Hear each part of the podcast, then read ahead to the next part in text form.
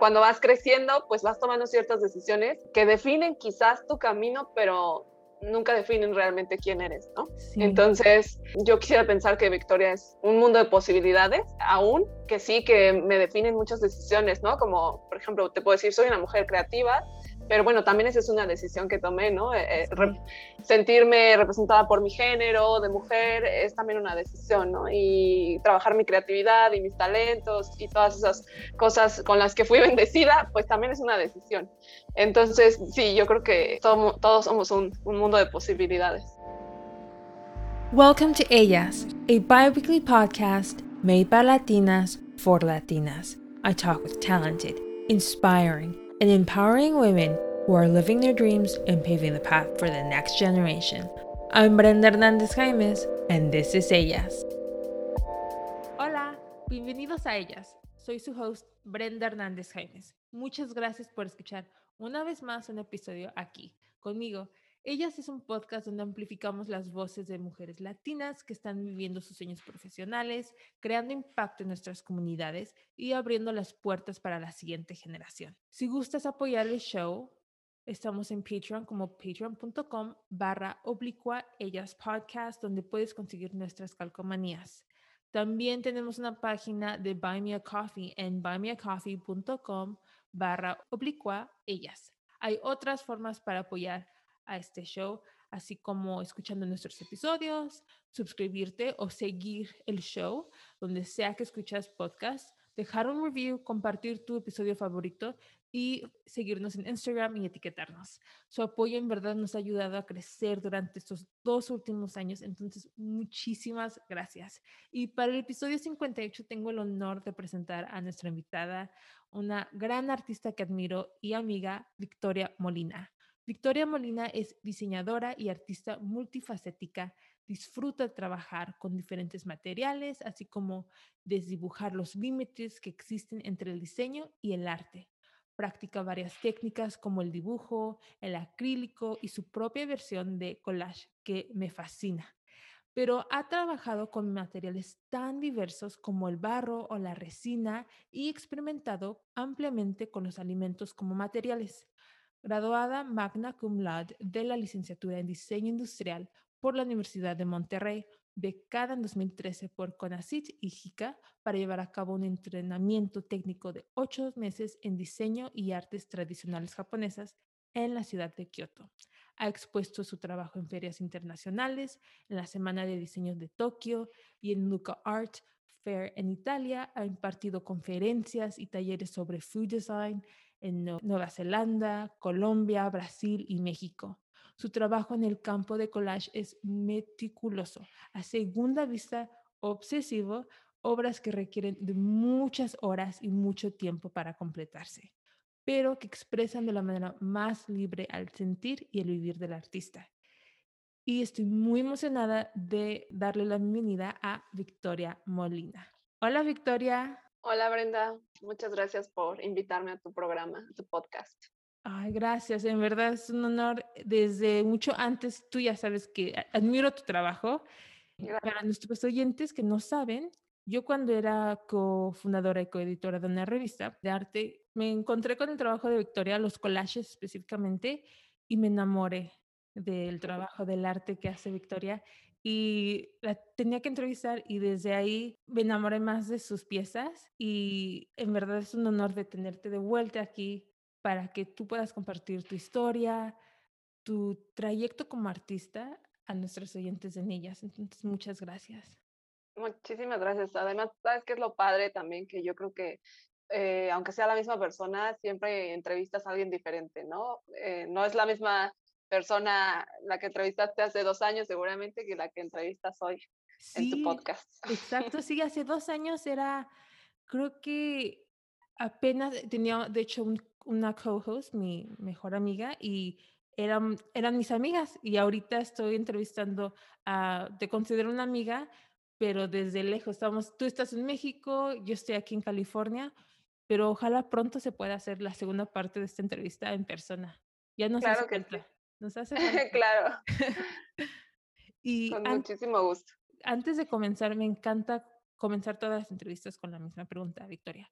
Ya eh, le platicamos a nuestros oyentes todo lo que has logrado, tus bellas obras, pero quiero saber quién es la mujer detrás del arte, quién es Victoria. Ay, es que esa es en verdad una pregunta muy difícil, pero yo, yo creo que todos somos un cúmulo de decisiones, ¿no? Para decir realmente quién eres, yo creo que tendrías que irte desde, desde que eres un bebé y que en realidad no eres nada más que un ser humano lleno de posibilidades, ¿no? Pero cuando vas creciendo, pues vas tomando ciertas decisiones que definen quizás tu camino, pero nunca definen realmente quién eres, ¿no? Entonces, yo quisiera pensar que Victoria es un mundo de posibilidades, ¿no?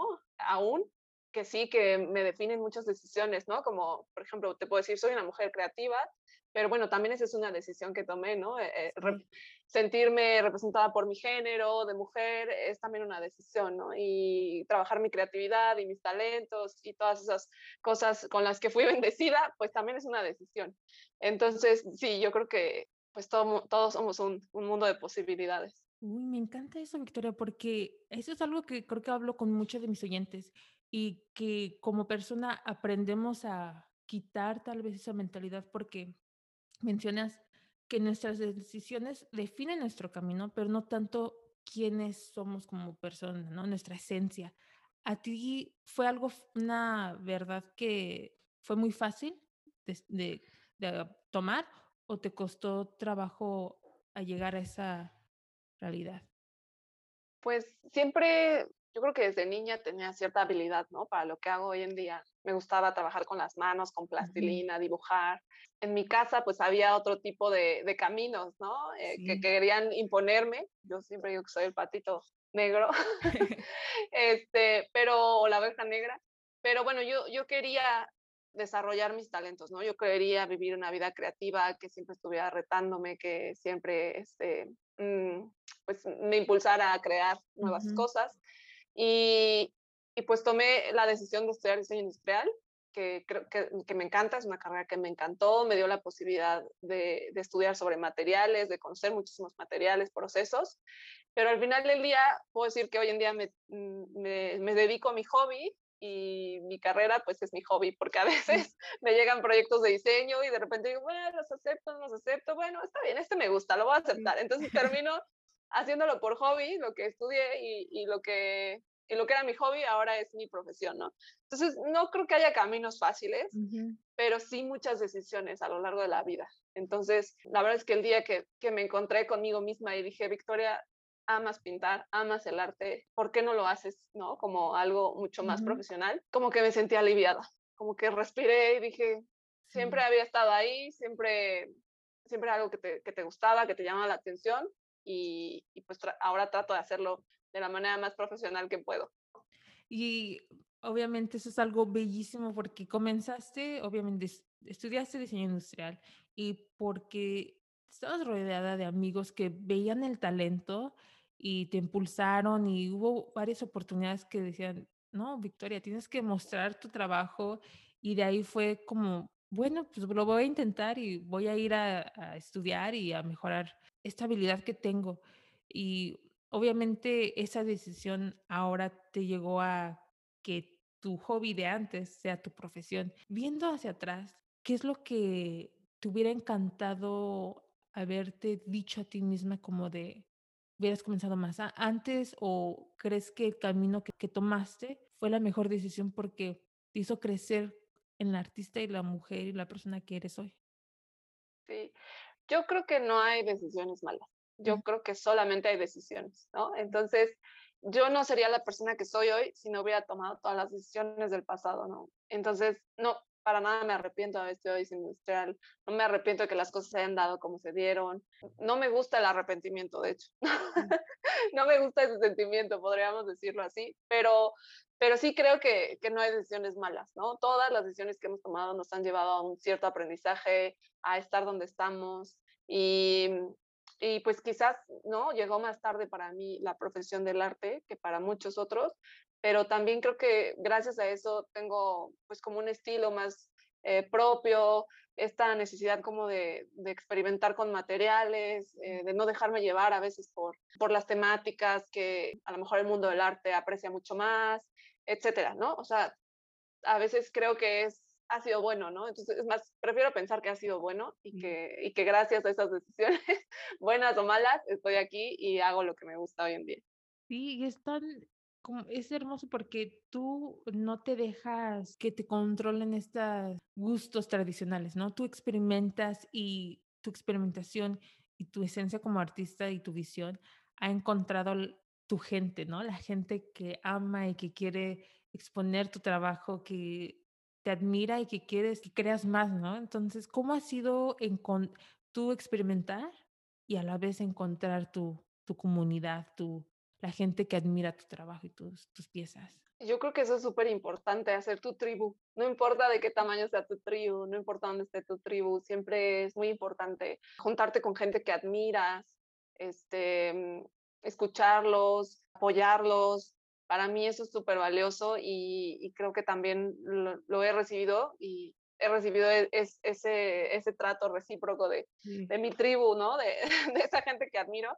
Y la verdad es que sí, sí fue para mí una sorpresa cuando comencé a dedicarme más al collage en grandes dimensiones, como que al principio, de hecho, la primera obra que hice de gran formato que mide 1,22 por creo que 2 metros, una cosa así, pues no lo hacía por vender nada, ¿no? En realidad lo hacía como para saber si podía hacerlo, ¿no? Entonces era como un ejercicio y pues todo fue surgiendo como muy, no por casualidad, pero sí fue, fue surgiendo de una manera que no me esperaba. Entonces, cuando vi que la gente lo apreciaba, que la gente quería saber más, que la gente quería más obras y Victoria, ¿por qué no tienes más obras? ¿Y dónde están? Y pues no, me tomó un poquito como de sorpresa, la verdad, porque si bien era algo que me gustaba y que hacía por hobby, pues también era algo que la gente apreciaba. Entonces, pues para mí fue, fue una gran sorpresa, una bonita sorpresa.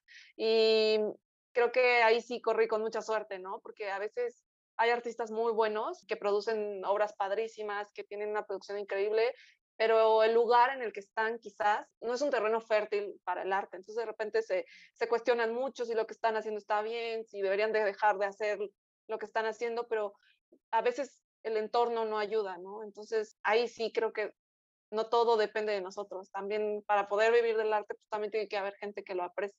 Exacto, sí, es muy importante, no solo, obviamente son varios factores, ¿no? Tu pasión, tu habilidad y el entorno, como dices, la tribu, la comunidad que está rodeada en ese entorno en ti. Y si uno de esos puede fallar, tú tienes que ir a buscar o hasta te puede desanimar y lo dejas de hacer, ¿no? Entonces, prácticamente, Victoria, ¿te has, te has enfrentado de donde un elemento no ha estado ahí o se dio gracias, como habías mencionado, todo se dio en su momento y eso ahorita, el fruto que es el día de hoy? Pues no, yo creo que como todos nos hemos topado con este, obstáculos, ¿no? Quizás a veces me gusta como no verlos, ¿no? o como no, no centrarme en lo, lo, negativo. Tampoco es que me guste ser optimista, ha sido ahí, ¿no? Me gusta más bien ser como realista.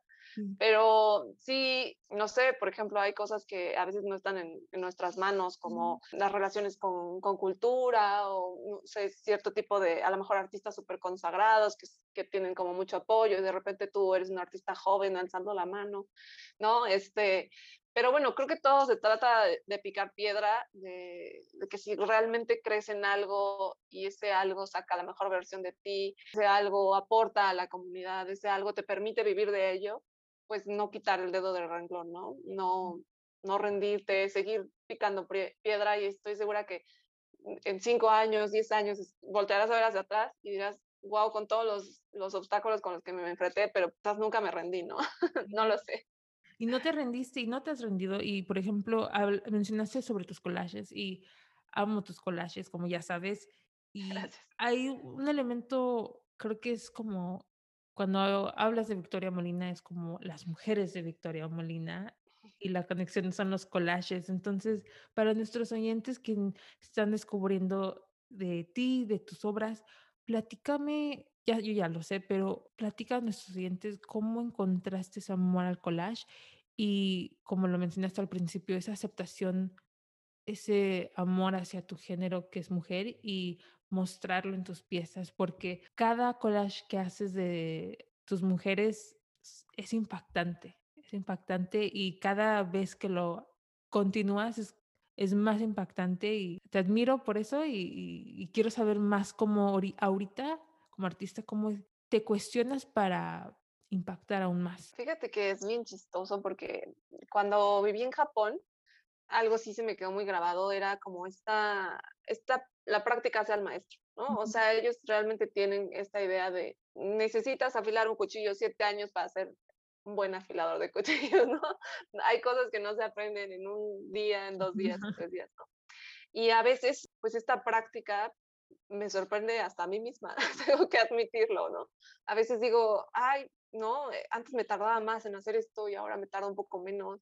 Ahora ya sé dónde buscar es mi material mucho más fácil o el material con el que me acomodo. Creo que sí lo que pinto ha sido algo que yo sí creo que está muy relacionado lo que pinta un artista con sus vivencias y sobre todo con su infancia.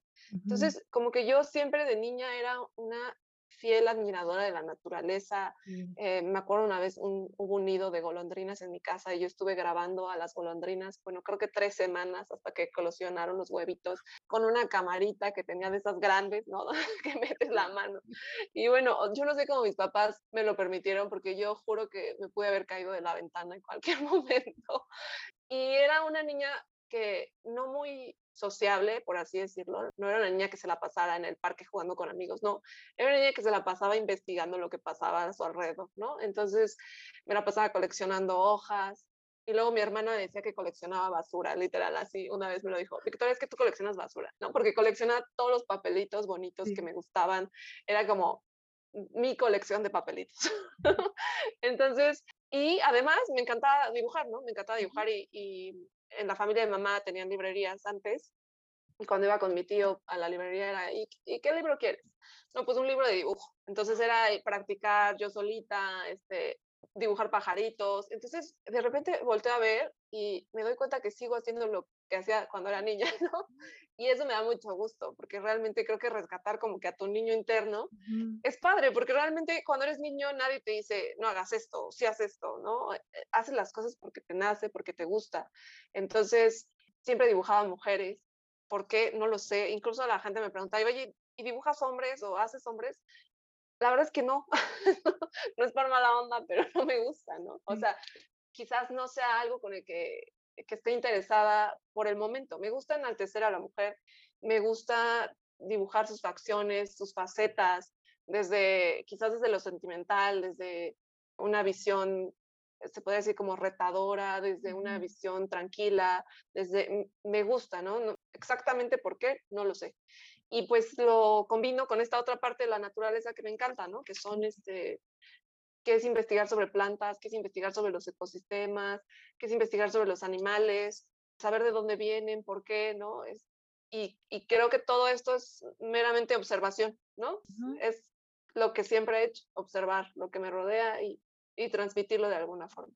Sí, y ahorita tú estás rodeada en, estás muy cerca del Nevado de Toluca y me, me acuerdo la última vez que platicamos, estabas investigando sobre una flor mm, eh, que está, se encuentra en el Nevado de Turca. ¿Cómo se llama? La rosa de las nieves. Sí. Y me encanta cómo tu amor hacia la naturaleza también se fue un poco, tal vez no es tan apegado a lo que haces, pero hay conexiones de, de, tus trabajos como al food design. Y me interesa mucho eso como, obviamente, de tú dices como, pues, yo pinto mujeres porque parte de mí sale, ¿no? O sea, no, no lo piensas, y, pero lo practicas y es, fue algo que aprendiste en Japón. Cuando estabas en, en Kioto, ¿qué otras lecciones aprendiste mientras estabas ahí que ahora sigues tomando hoy en día y para despertar esa niña interior que tienes dentro y como artista, como Victoria, el día de hoy? La verdad es que Japón es una cultura impresionantemente trabajadora, pero me gusta mucho, por ejemplo, la convivencia que tienen con el mundo natural, ¿no? Tú puedes estar en una ciudad, pero es pasar un río perfectamente limpio. puedes estar, yo me acuerdo cuando iba rumbo a la universidad en Kioto en bicicleta, veíamos venados en medio de la ciudad, este, tomando agüita, ¿no? Y me parece impresionante esta simbiosis con la que podría vivir el ser humano en, en, la naturaleza. Me encantaría poder vivir así, ¿no? Me encantaría que en México hubiera esta cultura de, de, respeto. Como tú dices, aquí al lado tengo el Nevado de Toluca, que para mí es un lugar mm, no estéril, sino un lugar como no, no ha sido corrompido tanto por la mano del hombre, ¿no? Incluso hubo como todo un proyecto para acomodar piedras y, volverlo a su estado natural, ¿no? Porque la gente llegaba y pintaba un grafiti en la piedra y Juan estuvo aquí, con el respeto para todos los Juanes, no sé si fue Juan, pero y desacomodaba piedras para llegarle a alguien y que se viera. Entonces, de repente te das cuenta que hay lugares naturales que prácticamente deberían de ser sagrados, ¿no? Deberían de ser respetados. Y me gusta mucho pensar en eso, me gusta pensar en que en algún momento daremos, este, voltearemos también para atrás y diremos, wow, no puedo creer que hayamos hecho todo este daño a la naturaleza, ¿no? Necesitamos, necesitamos recuperar el mundo natural de alguna u otra forma. Sí. Y, y creo que también eso me llevó mucho a, a trabajar con materiales que fueran un poco más efímeros, que fueran reciclados, ¿no? Entonces, más bien esta necesidad, como cuando estaba estudiando diseño industrial, de cuestionarme, Victoria, ¿realmente quieres hacer lavadoras, secadoras, no? O sea, ¿realmente quieres ser parte del mundo del consumismo? ¿O de qué lado quieres estar, no? Entonces, como esta necesidad de, de trabajar con materiales que no contaminaran tanto, me llevó a trabajar quizás con los alimentos, ¿no? Como, bueno, aquí creo que puedo hacer algo por el mundo de los alimentos que a lo mejor también ayude ecológicamente eh, a dejar el unicel, a otros hábitos de consumo, etcétera. Entonces así fue como entré en el mundo de food design. Y, y luego el mundo del arte, pues también me ha llevado a trabajar con materiales como el papel, ¿no? Que, que además las revistas pues van un poco como de salida, ¿no? Entonces de repente ya se vuelve un desperdicio que nadie quiere y que todo el mundo tira y para mí me encanta que sea mi material de trabajo y además siempre digo que es como hackear un poquito el sistema, ¿no? Como esta parte del upcycling y de, y de que tú recuperes un material que nadie quiere y que lo uses y que además agregues valor, se me hace como poder hackear un poco el sistema. Y sí es cierto como dices, bueno, las revistas, ¿no? Es como un tesoro para ti. Y me acuerdo de la última vez que estábamos platicando hasta, yo nunca he visto tus piezas así en, físico, en persona, pero dejas mensajes, ¿no? Eh, para los que están ahí y ah, tú a la vez usas estos materiales efímeros que al, o sea, ponen en alto a la mujer, pero también dejan mensajes, ¿no? Y, ¿Cómo e, llevas ese proceso de creación? Obviamente, usar algo efímero, dejar un mensaje y crearlo más grande, ¿no? En, una mujer. Pues lo que pasa es que yo creo que las revistas sí son como, como una cápsula del tiempo, ¿no? De repente, pues abres una revista de hace 50 años y te das cuenta de cómo vivía la gente hace 50 años, incluso los memes que hay ahora sobre comerciales, ¿no? Donde ponen a la mujer y, este, y cuando llegue tu esposo tienes que estar ahí feliz y bien arreglada, ¿no? Entonces, realmente tú abres una revista y te puedes dar cuenta de muchas cosas del mundo actual, ¿no? Entonces, de repente, al principio no lo hacía tanto, de hecho, eh, si te vas como en mis primeros cuadros, yo limpiaba muchísimo las revistas, ¿no? Me tardaba muchísimo tiempo en encontrar ese fragmento sin letras, sin nada, ¿no? Pero después, como que las revistas mismas me fueron hablando, la verdad. y entonces empezaba a encontrar mensajes y a veces empezaba a encontrar como palabras relacionadas con el cuadro que estaba haciendo y, y, de repente decidí dejarlos, de repente decidí ponerlos a propósito, ¿no? Por ejemplo, el último cuadro que hice de, de una mujer se llama Sus ojos eran como mares, pero ella era una canoa. La verdad es que para mí yo hablo del tema que en ese momento me interese, que lo represento con mujeres y con naturaleza y con rostros, bueno, pues sí, así es. Pero en este caso, pues para mí el mundo estaba en un duelo, ¿no? Y de repente el mundo te exigía que siguieras produciendo y que siguieras trabajando y que, pero no te das cuenta que tu mejor amigo podría estar viviendo el, el peor de sus duelos o que un conocido podría estar en duelo. Entonces, de repente pues, no sé, tú cargas con muchos sentimientos, ¿no? Y, para mí mi arte es mi terapia, entonces mm. quise hacer un cuadro que representara esa parte de la tristeza, pero también de la resiliencia, ¿no? De, navegar, ¿no? Como que a veces cuando estás triste, cuando no sabes qué, qué pasa en el mundo, ni, qué puedes hacer tú para ayudar, o a lo mejor no puedes hacer nada más que seguir surfeando las olas, ¿no? Entonces quise hacer un cuadro que, que, hablara de eso y de repente pues también encuentras palabras como resiliencia, tristeza, amor, ¿no? Entonces me encuentro una perla y se la puse en una oreja para que representara como que las lágrimas. Entonces me gusta, mientras voy haciendo el cuadro, pues ir buscando esos mensajes y esos símbolos. Sí, y ah, qué bueno que mencionas esto de mm, Estamos viviendo en una época de luto donde en verdad creo que nuestras emociones, nuestro luto, como todos, se ha puesto a veces en pausa porque tenemos que producir. Tú como artista antes, siempre has pintado desde casa. Me imagino tal vez no fue tan difícil, y corrígeme si estoy mal, esa transición, pero obviamente sí fue difícil para ti también porque no tener la opción de salir y al tener COVID, ¿cómo fue vivir esos meses de, pues sí, también de luto, de miedo y decir, tengo que pintar porque tengo que pintar o voy a sobrevivir y asegurarme que mi familia esté bien? Have you heard? The secret is finally out. We're launching our podcast production services. I'm continuing our mission of amplifying Latina voices by providing our podcast production services. Over the past two years of amplifying Latinas, it's been inspiring to see them embrace their powerful voices, making waves in their career, and sharing their inspiring stories by creating a meaningful space to connect, uplift, and motivate others.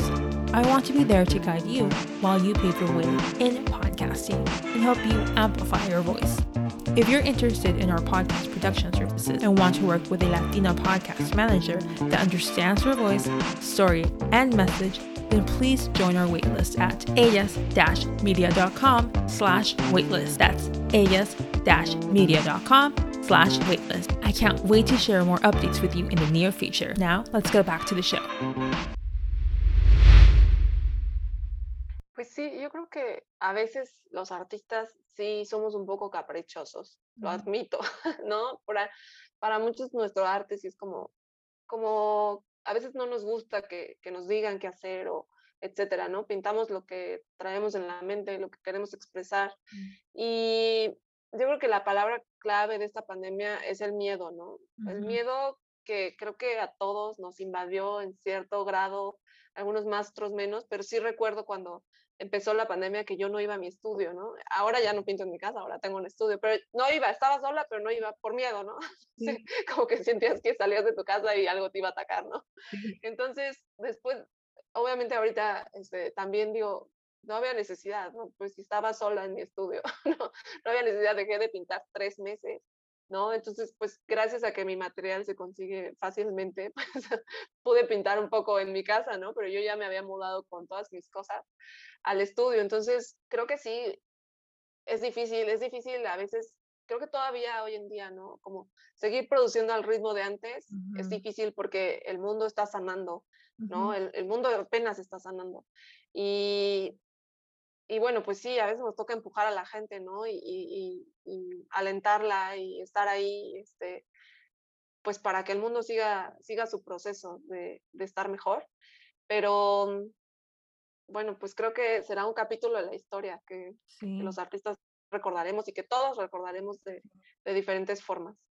Y esos tres meses que dejaste de pintar, ¿qué me puedes platicar por qué y las emociones que tenías, como, obviamente como artista tú tienes que creer siempre, ¿no? Pero fue un momento que te dijiste, ¿sabes qué? No, pausa, tengo que enfocarme en la vida.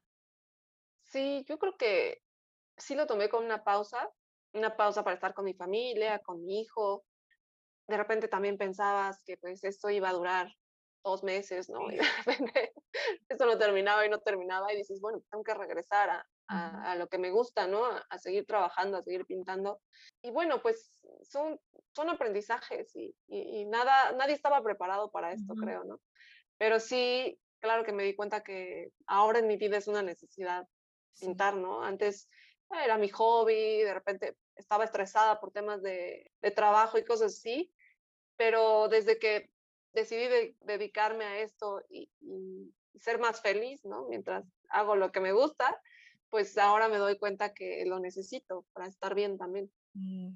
Y ahora que es una necesidad, ¿cómo haces que esa pasión, porque siempre ha habido ese amor y ese cariño hacia tu arte, pero cómo haces que crezca más y que no te dejes vencer a momentos de frustración, de no te sale, no encuentras, no sé, el papelito correcto para hacer ese collage?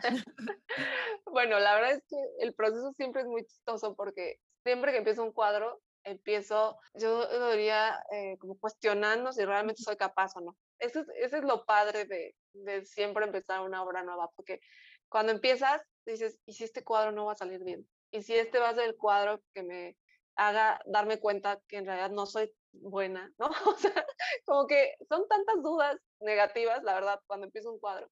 Pero ahí como cuando ya, ya va tomando forma, ya este, voy haciendo, pues realmente lo que siempre hago para hacer un cuadro, como que me voy tranquilizando y me voy dejando llevar por el proceso y lo voy haciendo con, con más cariño, con más calma. Pero creo que eso pasa siempre que sales de tu zona de confort, ¿no? Como que primero dudas de ti, si lo vas a lograr, si no lo vas a lograr. Y pues ni modo, sigues para adelante, porque no hay de otra. Entonces, creo que ese proceso con el que empiezo mis cuadros siempre en duda, me habla mucho sobre cuando tienes un nuevo reto, ¿no? Creo que siempre es así. Primero dudas y luego sigues y luego te das cuenta que sí podías. Cuando terminas el cuadro dices, ay Victoria, ¿por qué dudé de mí misma? O sea, eres, eres buena en lo que haces, ¿no? Sí, exacto, pero las dudas siempre van a estar ahí. Y además creo que es muy, eh, digo, ahora que estamos en tu podcast y que se habla de latinas y de ellas, creo que es algo muy de las latinas. Yo, yo sí creo que a veces las latinas nos, no, nos quitamos un poco, ¿no? Como que dudamos más de nosotras por alguna razón.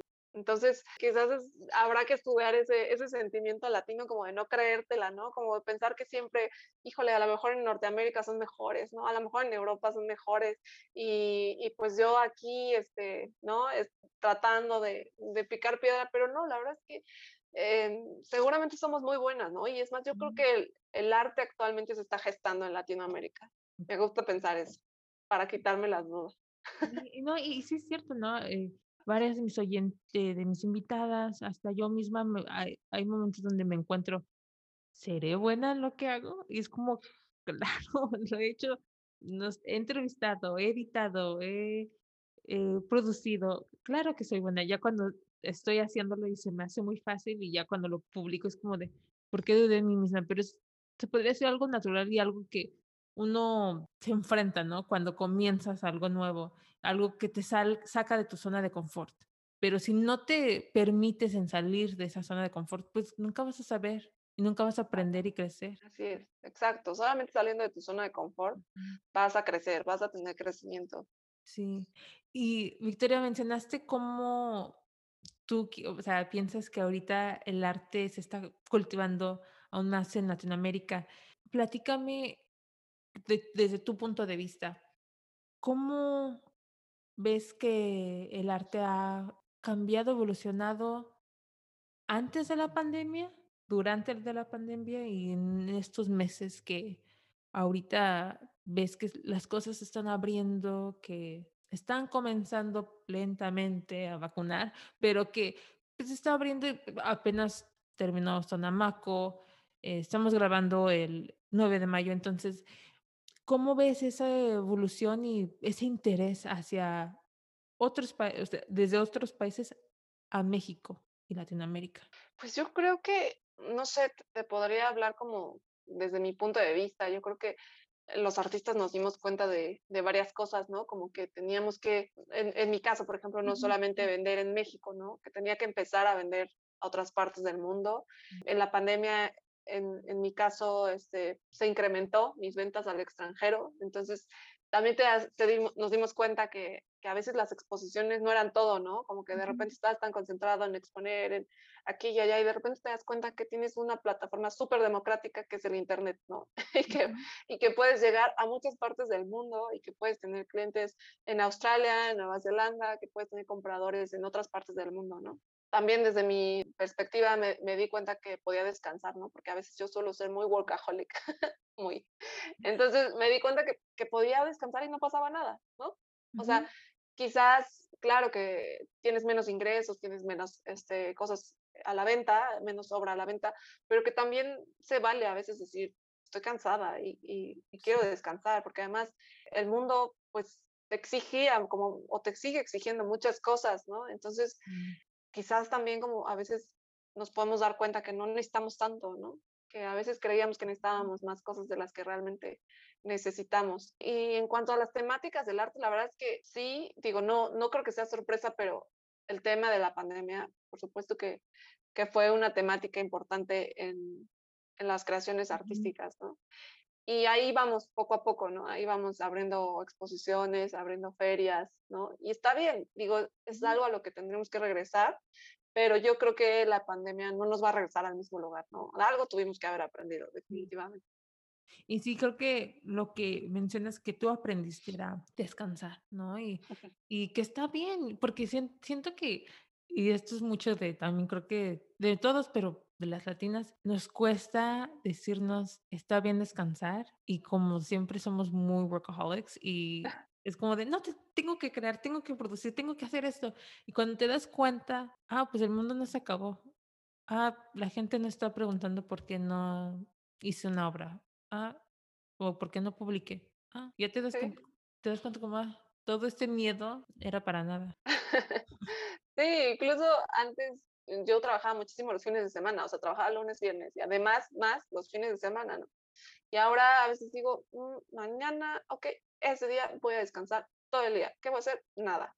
o sea, como que realmente me doy un día para decir, no voy a hacer absolutamente nada, ni siquiera publicar nada en Instagram, nada, nada que sea trabajo. Y, e incluso creo que a veces se nota hasta en mis redes sociales, antes publicaba muchísimo más y ahora de repente desaparezco un rato y está bien, ¿no? A veces también está bien no estar, ¿no? O sea, creo que, creo que sí es algo que me enseñó la pandemia, que, que no pasa nada si, si quieres un momento de soledad, incluso sin, sin estar en contacto eh, digitalmente, ¿no? Sí, exacto.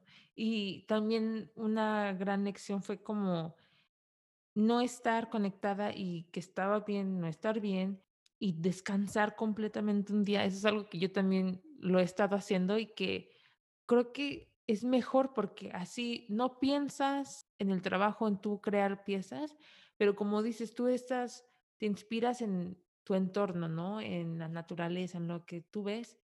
Mientras no estás pensando en eso y ya llegas de tu descanso, es como tienes unas ganas, inspiración fresca para tomar esa pieza. Claro, además hay estudios que demuestran que cuando tú meditas, cuando pones tu mente en blanco, tu cerebro se regenera, o sea, tu cerebro está cansado y necesita también esos momentos de, de descanso. Y, probablemente, no, no, los, no lo sé con certeza, pero probablemente eso ayude mucho más a la creatividad, ¿no? Eso, un cerebro descansado debe, debe de ayudar a la creatividad también, ¿no? Entonces, pues yo creo que, que son muchos aprendizajes que nos dejó la pandemia y que, y que está bien también, ¿no? Porque todo lo malo, pues, puedes sacar cosas positivas. No, no, no me gusta a mí, como te decía, caer en el optimismo radical. De, no, no, no, no. Claro que fue una situación es una tragedia, es, es un duelo, es triste, pero creo que sí podemos aprender también de lo malo. Sí. Y Victoria, tú como mamá, como pareja y como artista, como mujer, persona, ¿cómo durante estos meses de, de dolor, de, de, incertidumbre, de miedo, cómo pudiste mantener, porque yo, creo que es muy difícil tener ese balance, ¿no? Como de familia, trabajo, tu vida personal de, para ti. ¿Hubo un sacrificio durante estos meses? ¿Y cómo encontraste ese apoyo? Yo creo que de todos, de mucha gente, ¿no? Desde los que tenían que salir a trabajar, porque no había de otra, hasta los que teníamos que quedarnos en casa, hasta los que no les gusta estar en casa y tenían que quedarse en casa, ¿no? Yo creo que todos, todos hicimos un, un gran sacrificio. Hubo momentos en los que, por supuesto, que te sales de tu centro, ¿no?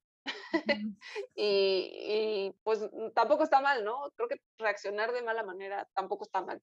A veces es muy necesario. También hubo cosas que, no sé, como por ejemplo con el tema de los niños, que yo no estoy tan de acuerdo, como que sigan en un aislamiento porque nosotros podemos tener convivencia digital, ¿no? Y ellos, pues, sobre todo los que todavía no utilizan internet como para comunicarse con amiguitos así, ellos necesitan esa convivencia porque no, pues, no, no, sabemos, no sabemos cuál va a ser la repercusión, no ahorita ni mañana, sino para el resto de su vida, ¿no? Entonces, eh, también hubo un momento en el que dije, Victoria, ya basta, ¿no? O sea, creo que, y siempre se lo he dicho a la gente, está bien escuchar mensajes, está bien leer información, pero está mejor tener tu propio criterio. Está mejor que tú te cuestiones si lo que, está, lo que te están pidiendo es lo mejor, es lo mejor para ti, es lo mejor para tu familia, o no sé, ¿no? Siempre y cuando no dañes a alguien más, creo que hay hay decisiones también muy personales que está bien tomar, ¿no? Sí, y eso creo que como persona, como mamá es muy importante, ¿no? Porque ya no solo trata de tu vida, ¿no? Sino de tu familia y sí, como es, es cierto, ¿no? Mientras no esté dañando a los demás, tú tienes que tomar la mejor decisión para tu familia. Porque tú no sabes, claro, estas repercusiones de en unos dos, tres, cinco, diez años, ¿no? ¿Cómo van a ellos lidiar con estos efectos, ¿no? Porque uno es adulto y, como dices, pues estamos en el celular digitalmente conectados, pero ellos que no están acostumbrados a estar desconectados físicamente de sus amigos, de sus maestros, de, actividades físicas, es como... sí, claro. Fue algo sí, claro. Y la verdad es que también nos dimos cuenta algo que, que me parece muy... y que todo el mundo lo dijo, es, o sea, lo, lo, que nos mantenía en nuestro centro era todo lo que tenía que ver con el arte, ¿no? La música, las películas, el arte, ¿no? Yo también me di cuenta que a pesar de la crisis en la que estamos y de la pandemia, la gente quería consumir arte de alguna u otra forma, la gente quería ver sus paredes con algo que les gustara, ¿no? Poderse reencontrar con el arte por pasar tanto tiempo quizás en su casa o entonces también fue creo que el arte fue un recurso que nos mantuvo. Con los pies en la tierra o quizás con la cabeza en el cielo, ¿no? No, no sé si era con los pies en la tierra, a lo mejor nos mantuvo con la cabeza en el cielo y con la mirada en otros sitios. Sí, es cierto. Eh, desde el principio, bueno, cuando comenzó esto de la pandemia, con los meses, leí que como el arte, las, las artes han sido una industria que antes los padres, la gente se burlaba de, ay, ¿cómo que vas a ser artista o, o guionista o escritor? No te va a dejar, te vas a morir de, de hambre, ¿no? Pero sí es cierto, todos, y creo que mentiría alguien si dijo, no, yo no, no vi una película, no, vi, no leí un libro, no vi pinturas, o sea, todos nos refugiamos hacia el arte durante estos meses y creo que se descubrió una vez más la fuerza, ¿no? Y la conexión y la, mm, no te sientes tan solo cuando te acercas hacia el arte. Sí, yo creo que el arte y lo bonito del arte es que te conecta contigo de alguna u otra forma, ¿no? Yo creo que en los momentos más difíciles el arte nos, nos ayuda, ¿no? Por eso en mi, en mi Instagram tengo una frase que dice, el arte y la ciencia salvarán al mundo, ¿no? El arte porque nos va a mantener cuerdos, ¿no? El arte te conecta contigo, el arte conecta con tus emociones, incluso con las que a veces creías que no conocías, ¿no? Y la ciencia bien llevada, bien aplicada, nos va a, a mantener aquí vivos también. Entonces, por eso siempre digo que el arte y la ciencia salvarán al mundo. Y la verdad es que lo creo, lo creo firmemente. Sí, es una verdad que creo que sí, definitivamente estos meses, lo, este año lo demostré, eh, o sea, es una realidad, un, un hecho. Y, y Victoria, mencionaste, bueno, en la plática, cómo en esos meses tú creaste piezas que conectaban a la realidad que tú o varios amigos tenían y que pues salió de ti. Ahorita en estos meses estás trabajando en algo que está saliendo de ti, que está que lo ves en, ah, en tu entorno y que necesitas compartirlo. Pues trabajé en varias obras en la pandemia, como de lo que estaba viviendo. Incluso me gusta a veces no, no pensar en, en, que sea una obra que se puede vender, ¿no? Hubo una serie que empecé y que solo hice una obra, eh, iba a ser una serie de más retratos, pero al final del día no me dio, no me dio tiempo, que se llama Mala Conexión, ¿no? Entonces habla como, como de esta, ahora nos vemos a través de las pantallas, en ese entonces mucho más, ¿no? Pero esta necesidad de, de, sobre todo mía, ¿no? De ver a la gente a la cara. Al final del día yo pinto rostros, entonces para mí es muy importante ver a la gente a la cara y, y analizar sus, expresiones, sus gestos, y de repente pues te topas con que había meses que no había visto a nadie más que a mi hijo y a mi esposo, ¿no? Entonces empiezas esta serie de mala conexión que son unos puntitos pequeñitos, que son selfies, que, que las hago con puntitos de recortes de revista, ¿no?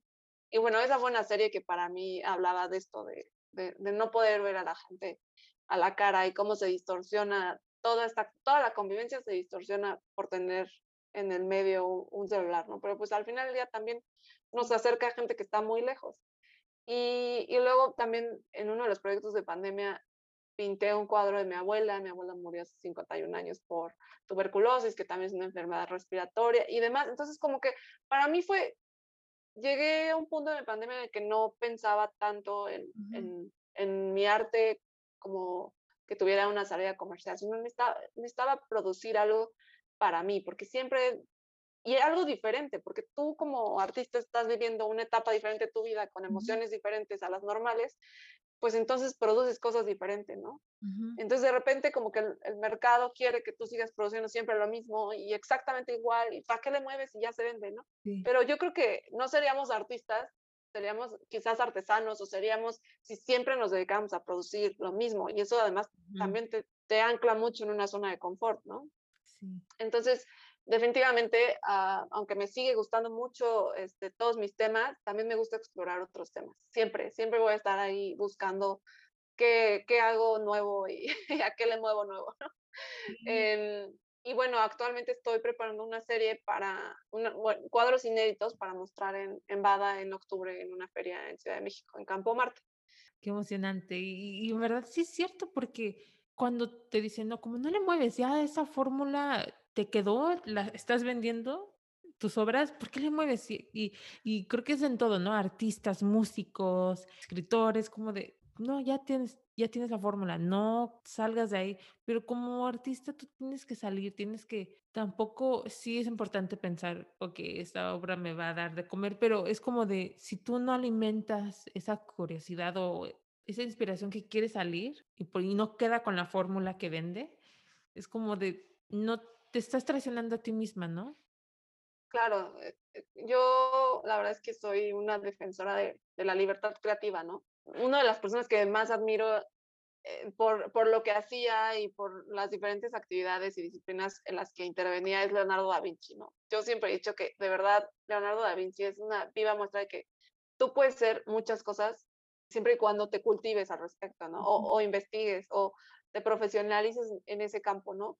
Entonces, pues, no sé cuántas obras tan bellas habríamos perdido de Leonardo da Vinci si a él no le hubieran permitido pintar porque era ingeniero, ¿no? O incluso él trabajó también con alimentos, tiene un libro, ¿no? Da Vinci en la cocina. Entonces, para mí es como, él es un claro ejemplo de que todos podemos hacer muchas cosas, que sí, que el mercado te va a decir, sigue por aquí, este, ¿no? Y tu galerista también te va a decir, en mi caso, mi galerista también me va a decir, Victoria, es que esto es lo que vende, hazlo, ¿no? Pero, pero ahí entra un conflicto de artista en el que tú dices, sí, no, seguiré haciéndolo seguramente, porque además es algo que, que yo creé, ¿no? Nadie más lo creó por mí, nadie me dijo, haz esto. Pero también me gusta explorar otros campos y a veces me cuestiono, ¿no? La gente dirá, esta se volvió loca, ¿no? Y ahora, ¿por qué Food Y de repente, no, o sea, a lo mejor dicen como, este, no sé, algo le pasó, ya va a cambiar de giro, pero no, la verdad es que no. Yo lo único que quiero es tener esta vida creativa en la que yo pueda seguir creando, pueda seguir indagando, experimentando, investigando y que mi cerebro esté entretenido la mayor parte del tiempo y con unos días de descanso. Sí, no, y eso es, es cierto. Y para, creo que lo, lo que acabas de mencionar es un gran consejo para artistas jóvenes, ¿no? Y de cualquier edad, porque si pueden, uno puede caer en ese de, no, pues tengo que crear para vender, ¿no? Y, y sí cierto, si Leonardo da Vinci se hubiera seguido ese camino, nos hubiéramos perdido tan, tantas obras, de tantos conocimientos que hoy apreciamos y podemos perder, ¿no? Obras que tú vas a crear en el futuro, o sea, y en el, que en el futuro digan, qué bueno que Victoria no siguió ese camino, porque ahora tenemos estas, estas obras que son tan diferentes a las que ha hecho, pero es apreciado, es amado y para seguir en ese camino, ¿qué le dirías a un artista que tal vez está encontrando con eso de, tengo que que crear para vender y tal vez llega un momento de, pues es que ya no me está gustando esto,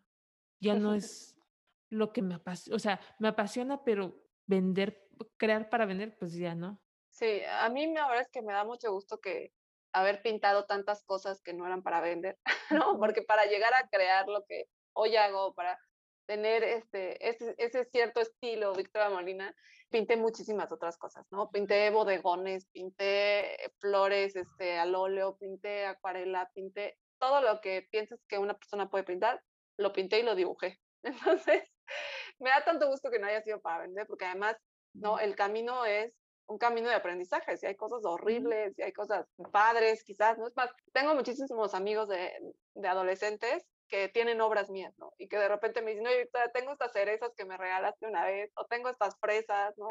Por ejemplo, experimentaba mucho como con tridimensión, o sea, tridimensionalidad, ¿no? le ponía este, gestos y hacía unas cosas bien raras, pero me da gusto porque es como cuando tienes una relación, ¿no? Tienes a lo mejor dos, tres relaciones y ya sabes lo que quieres y lo que no quieres, ¿no? Y lo mismo creo que pasa con el arte, ¿no? Pinta todo lo que quieras, quizás no lo no lo subas todavía a un mercado, ¿no? O sea, que el mercado no dicte qué es lo que, lo que tú vas a hacer, ¿no? Sino que realmente sea tu corazón lo que diga, esto es lo que a mí me emocionó, esto es lo que yo quiero lograr en la gente cuando lo vea, pero el camino fue como interno, ¿no? Eso es lo que yo les diría, como primero pinta todo lo que quieras, dibuja todo lo que quieras, crea todo lo que quieras, ten diálogos contigo mismo y ya después de esos diálogos, seguro por ahí va a salir tu estilo, tu, tu temática, lo que, lo que mueve tu corazón, ¿no? Ese sería como mi, consejo, que no sé si es la pregunta que me claro, y es, es, es un gran consejo porque si no experimentas, si no te cuestiones a ti mismo en esos primeros años, ¿no? Que estás creando, ¿cómo vas a encontrar tu estilo, ¿no? Tu, lo que es de ti como artista y crear algo que impacta, que conecta contigo misma como persona y a como estabas mencionando, a tu tribu, a tu gente. Y Victoria, para mm, una, nuestros oyentes que quieren comenzar en el camino del arte, tienen ese miedo, tal vez de, si tomo la decisión o sea, incorrecta y no me lleva al camino que yo quiero y no se ven, se, se encuentran, no saben qué hacer, pero aman el arte. ¿Qué, ¿Qué les aconsejas? Pues mi único consejo, yo creo, si pudiera dar un consejo, sería el mundo merece la mejor versión de ti. O sea, si te vas a dedicar a algo, realmente dedícate a aquello que te apasione. Y si algún día te deja de apasionar, déjalo por aquello que te vuelva a apasionar. O sea, no pasa nada, ¿no? Pero yo sí creo que el mundo merece tu, mejor versión, esa versión apasionada de las cosas, esa versión que se la pasa creando eso que le gusta, haciendo eso que le gusta, que investiga a todo vapor sobre los temas que, de los que se relaciona su trabajo. Entonces, ese sería mi consejo. Si te apasiona, hazlo.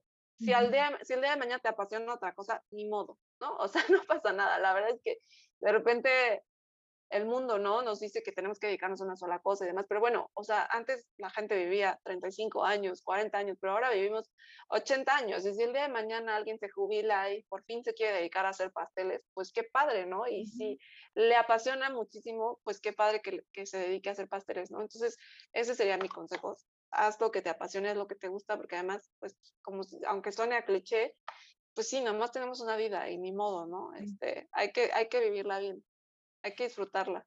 Exacto. Y Victoria, tú, tu vida ha sido esa evolución de, tomaste la decisión de, ok, lo que era tu carrera se ya hizo hobby y lo que era tu hobby ahora es tu carrera. Tú como artista ahorita, ¿cómo ves esa evolución de ti misma como artista y como mujer? Pues yo lo veo como una evolución muy necesaria. O sea, es el camino que me fue llevando hasta ahora y que doy gracias por haber vivido. Como mujer, pues creo que soy una mujer también que aprende sus errores, ¿no? Que antes quizás luchaba mucho como por, ay, miren, aquí estoy, ¿no? Y miren, saco buenas calificaciones. Y, ahora, de repente, como que me doy cuenta que en realidad no, no se gana nada con eso, ¿no? O sea, realmente creo que vas aprendiendo tus errores, vas evolucionando, te vas volviendo más consciente.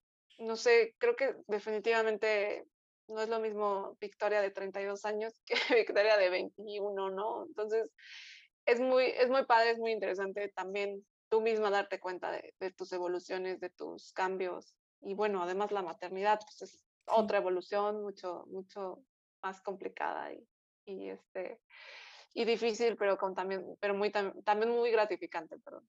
Sí, y hablas de, es muy diferente Victoria de los veintitantos a ahorita los treinta y tantos. ¿Dónde te gustaría verte como artista y persona a los cuarenta y tantos? Mm, me encantaría que lo que sea que haga lo disfrute. No me gustaría llegar a mi estudio y decir, no, otra vez tengo que empezar esta comisión. Eh, me gustaría poder dar, darme ese lujo, que creo que es un lujo, de poder decir esto sí lo quiero hacer, esto no. Ya lo hago mucho, ¿no? Ya muchas cosas no las acepto, pero sí dedicarme a eso, solamente a eso que me gusta, solamente a eso que me interesa, que me llama la atención, que me reta. Me encantaría, sería mi sueño. Mi sueño sería, o sea, sería dedicarme 100% a todos los proyectos que me gustan, tener mucho tiempo para leer y para viajar, que es algo que, que creo que abre la creatividad, ¿no? La creatividad está muy relacionada con todo lo que observamos, con todo lo que vemos. Entonces, de repente, pues te das cuenta que, que si no cultivas tu mente, la creatividad se estanca, ¿no? Sí. Y ya vimos hacia el futuro y ahora quiero regresar al pasado y cerrar esta bella plática que hemos tenido. Victoria, has hablado de aprender de tus errores, pero si tuvieras la oportunidad de viajar a través del tiempo, a cualquier edad que tú creas que fue importante, ¿qué le dirías a pequeña Victoria? Ya sabiendo lo que lograste, lo que has creado, lo que has vivido, ¿qué le dirías a pequeña Victoria? Que no se estrese tanto, que el estrés no es bueno, que, que lo va a lograr algún día, ¿no? Sí, sí, y creo que todos podemos conectar con eso, yo también. No te estreses tanto. Y Victoria, para nuestros oyentes que quieren saber más de ti, conocer más de tus obras, tal vez quieren hacerte preguntas de cómo crecer como artista en México o en general, dónde te pueden encontrar, dónde te pueden seguir y dónde, si están interesados en comprar a tus collages, dónde pueden ir. Sí, estoy muy en contacto con la gente en Instagram, me pueden seguir en Art Victorian con M al final y también a través de mi página web victoriamolina.mx. Para compras en México, contáctenme a mí o a mi galerista o a, eh, trabajo con dos galerías muy de la mano, una se llama Arts con Z y otra es Galería Pedro Ávila. Y para compras como internacionales me pueden este, contactar, bueno, me pueden comprar ahí en Sachi Art, que es una galería, este, una plataforma muy democrática para la venta del arte. Y bueno, también mm, decirles que el camino del artista, pues no creo que sea un camino fácil, ¿no? Pero con la convicción necesaria, con las ganas, pues creo que creo que lo podemos lograr, pero sí, sí también hay que tener como, hay que verlo como una profesión, ¿no? De repente me encuentro con gente que, que ve el arte como, bueno, pues a ver si se vende. No, realmente hay que profesionalizarnos. Creo que en todo hay que profesionalizarnos, ¿no? Tener una página web, tomar buenas fotos de tus obras, todo eso suma a, a lo que tú pretendes que sea tu, tu, modo de vida. Entonces, pues sí, hay que, hay que profesionalizarse, hay que estudiar también, hay que poner este, nuestro granito de arena en, en que lo que hagamos sea lo mejor que se pueda hacer. Sí, muy bien dicho, exacto. No solo porque te apasiona esto y tal vez ahorita es tu hobby, lo quieres hacer para el, o sea, como profesión, le tienes que dar ese respeto, ¿no? y darle lo mejor, exacto. Sí, es muy cierto. Y ya escucharon, ya vieron que ahí está la invitación. Si ustedes quieren crecer y saber más de, de Victoria, tal vez comprar sus obras o saber cómo profesionar esta pasión que tienen ustedes, ahí está la invitación. Conecten con Victoria. Pueden continuar con esta conversación a seguirnos en Instagram at ellas The Podcast, es E-W-L-A-S The Podcast. Pueden seguir a mí en Instagram a Bren-High, es B-R-E-N-J-A-I. Estamos en LinkedIn como Ellas Podcast y TikTok como Ellas The Podcast. Muchas gracias por escuchar o ver esta conversación y nos vemos en dos semanas. Adiós. Hola ellas. Have you heard the news? we just launched our website. If you've been inspired by our conversations, then you'll want to visit our site. Head over to ellas-media.com for more inspiring content. You can also subscribe to our newsletter so you will always be alerted when we publish empowering tips for you to continue paving your path in your business, project, career, and life. If you've been listening to Ellas for a while, you know that I'm a big supporter of providing a platform for Latinas to share their stories and inspire current and future generations of women. With that said, I'm looking to get this podcast into the lives of more amazing Latinas just like you. You can help by going to Apple Podcast and write a review. Tell me what you think and leave any number of stars. It would mean the world to me. Thank you in advance. Ellas is produced, hosted, and audio edited by me, Brenda Hernandez Jaimes. Our video conversations are edited by Javier Ortiz Ruiz. Our logo and podcast cover art was designed by Jennifer Cepeda. And thank you to Shiro, who created the podcast theme song, Sunken Streets. You can download this track on freemusicarchive.org or listen to him on Spotify, YouTube, and follow him on Instagram. This is Ellas.